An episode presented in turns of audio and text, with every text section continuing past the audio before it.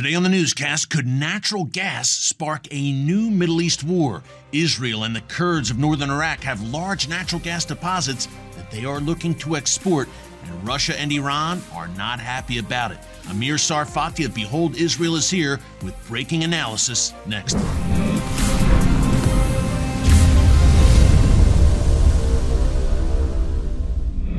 Folks, Erick Stakelbeck here. Welcome to the Watchman Newscast. Welcome back to Dallas. I am in the Big D all this week for the launch of our brand new TBN show, Centerpoint. Now, if you missed it last night, 90 minutes strong of great cutting edge material from a Christian biblical perspective. Imagine that in 2022. That's what we are bringing you every night on the Centerpoint show on TBN, 7:30 p.m. Eastern Time. Then it re-airs at 10:30 p.m. Eastern Time every night, Monday through Friday, again on TBN. Check it out, the Centerpoint Show. We think you're really going to like it. And one of the regions we will surely be talking about each night on the show is the world's most strategic and volatile region. Yes, the Middle East. And we had a major event develop in the region over the weekend. I mentioned it briefly at the end of yesterday's newscast, but I wanted to touch on it today so that you are aware of it. Uh, over the weekend, those Iran backed Houthi rebels of Yemen launched a massive attack against Saudi Arabia. The hybrid model that the Houthis have used so much, ballistic missiles and explosive packed attack drones launched in waves against Saudi Arabia from Yemen. Now, they targeted an oil facility in Jeddah, which, by the way, was not far from where the Formula One race uh, will take place. But this caused a huge blast, a massive inferno at this oil processing facility. Why should you care about this?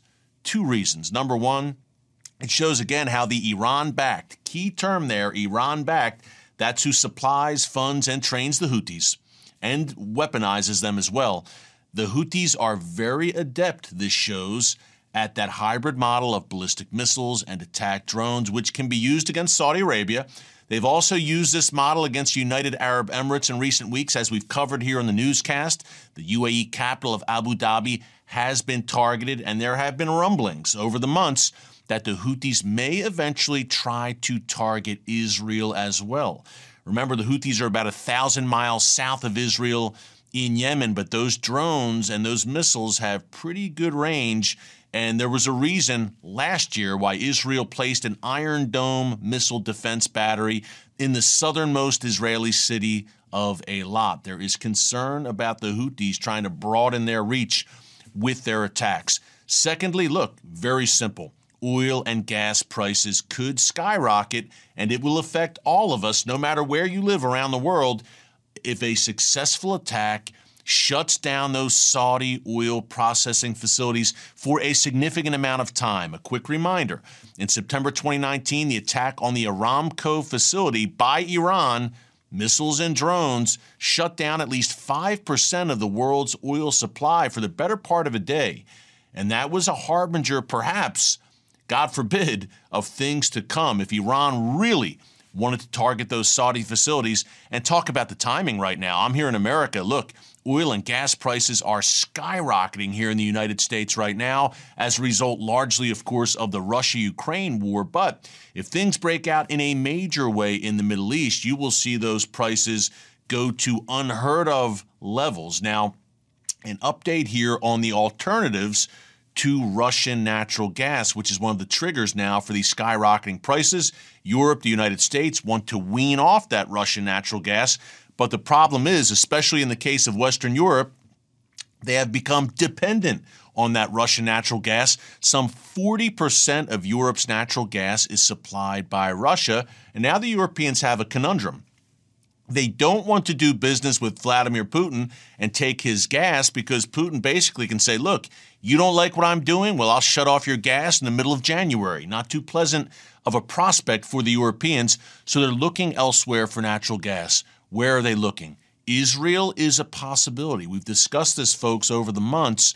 Israel has large natural gas deposits off the coast of Haifa in the eastern Mediterranean that they are looking to export. Now, the East Med pipeline, you've heard about the Keystone pipeline, Nord Stream 2, and all the controversy surrounding them, but the East Med pipeline would travel from Israel through Cyprus into Europe and bring natural gas to the European continent.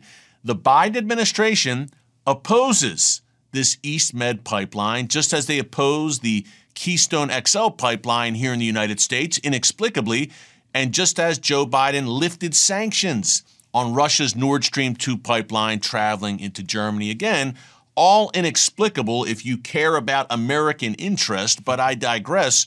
Biden has opposed the East Med pipeline for environmental and economic concerns. The chief economic concern would be that Turkey is not involved in it, and the administration doesn't want to anger Recep Erdogan, apparently. So that's one aspect of this. Another aspect with a breaking news element that missile strike about a week and a half ago now. Iran, the Revolutionary Guards Corps, claimed responsibility for this, launched 12 ballistic missiles from Iran into Erbil, the capital of northern Iraq. A lot of reasons given uh, for the attack. Was it in response to an Israeli drone attack that destroyed hundreds of Iranian drones on the ground in Iran? Others have said it was because of Israel's a takeout of two Islamic Revolutionary Guards Corps officials in Syria. Might be a little bit of all of the above, eh, the reasoning behind that Iranian attack, but another theory is emerging. Iraqi, northern Iraqi officials in Kurdistan, where Erbil lies, are saying that Iran is not happy about the prospect of the Kurds becoming natural gas exporters. Apparently, the Kurds, again, that's an autonomous region, Iraqi Kurdistan in northern Iraq. I have spent time there. You've seen it on previous newscasts and Watchman shows.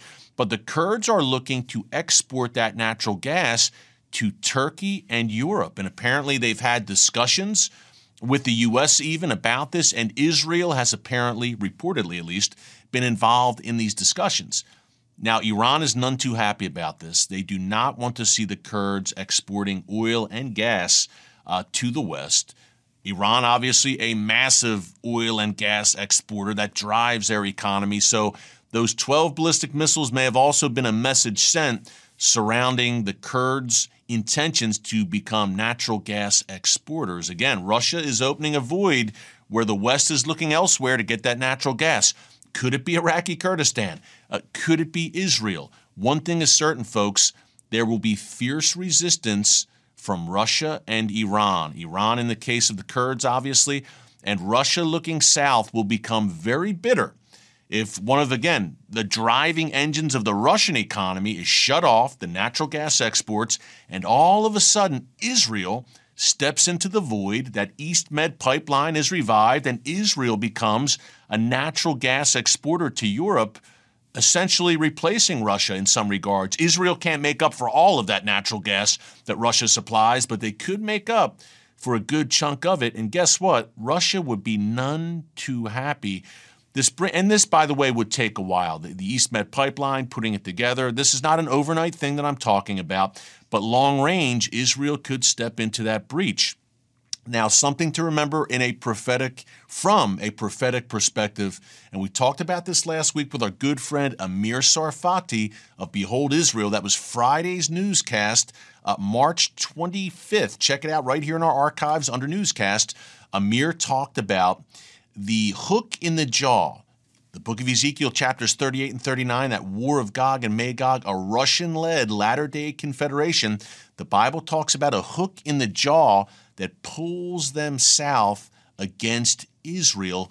Could that hook in the jaw for Russia be natural gas? Here's a clip from my interview with Amir Tsarfati talking about that possibility. Take a look.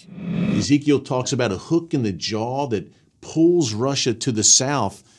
Could natural gas be a factor? Israel has these large deposits, obviously, in the Mediterranean. Europe is trying to wean itself off of Russian natural gas. Perhaps Israel can fill that void. Uh, what do you think of that? As far as the natural gas is concerned, I also, just like you do, I believe this is exactly the hook in the jaw of Russia. Israel is very careful also not to become a, a an out out in the open competitor of Russia. So what we do we sell more gas to Egypt, and Egypt is selling it to uh, to Europe. Um, may I also remind you that the Israeli gas is a third of the price of the gas that the Europeans are paying. Um, this is why the Egyptians and the Jordanians, as much as their nations are not in love with the gas deal with Israel, the leaders are very much in love with that deal because we sell them the cheapest gas they can ever find in the world right now. But the time will come when Russia will see and identify that Israel is basically the supplier of all of this. Mm-hmm. And, you know, the Russian economy is all about energy it's coal, oil, and gas. And if they cannot survive, they will do whatever it takes to. Uh, to keep them the, their head afloat above the water and, and including attacking Israel. So I also, again, I believe, and I did the Middle East update on this subject a couple weeks ago. Mm-hmm. I do believe that the hook in the jaw is indeed that the natural gas of Israel, and Russia will come to that realization when uh, when they see how the sanctions are, are, are really affecting their economy. Yeah, Amir, it's it's so amazing to watch the prophetic time clock speed up. Even 10, 15 years ago, we wouldn't be talking about Israeli energy Israeli natural gas right. as a factor here. But the way things are unfolding uh, year by year is amazing how things are mm-hmm. speeding mm-hmm. up. Great insights, as always, from our friend Amir Tsarfati, founder and president of Behold Israel. Hey, two things. Number one, be sure to give Amir a follow, subscribe to the Behold Israel channel. If you like the Watchman newscast, you will love what Amir is doing at Behold Israel. So be sure to subscribe to his channel. Number two, check out my entire interview with Amir. It was a special Watchman exclusive. We went for a good while and it was great content. Amir, as always, bringing cutting edge analysis and biblical perspective and encouragement. Again, that was last Friday's newscast, March 25th. Just check it out in our archives right under newscast. I think you'll enjoy it. Quick programming note before I go. Tomorrow, let's see, March 30th, we're almost into April, hard to believe. We will have a Watchman live stream from Dallas. Yes, we've not been able to do a live stream the past few weeks because of some scheduling conflicts, but we'll be back with you live tomorrow between 4 and 5 p.m. Eastern Time right here on the channel. Be sure to bring your questions for our Q&A session. I'm sure We'll have a lot of questions about this Gog Magog war that is coming one day, who knows when, but it may be closer than some suspect. Until tomorrow, thanks for joining us here on the uh, Watchman Newscast. God bless you, and remember, never hold your peace.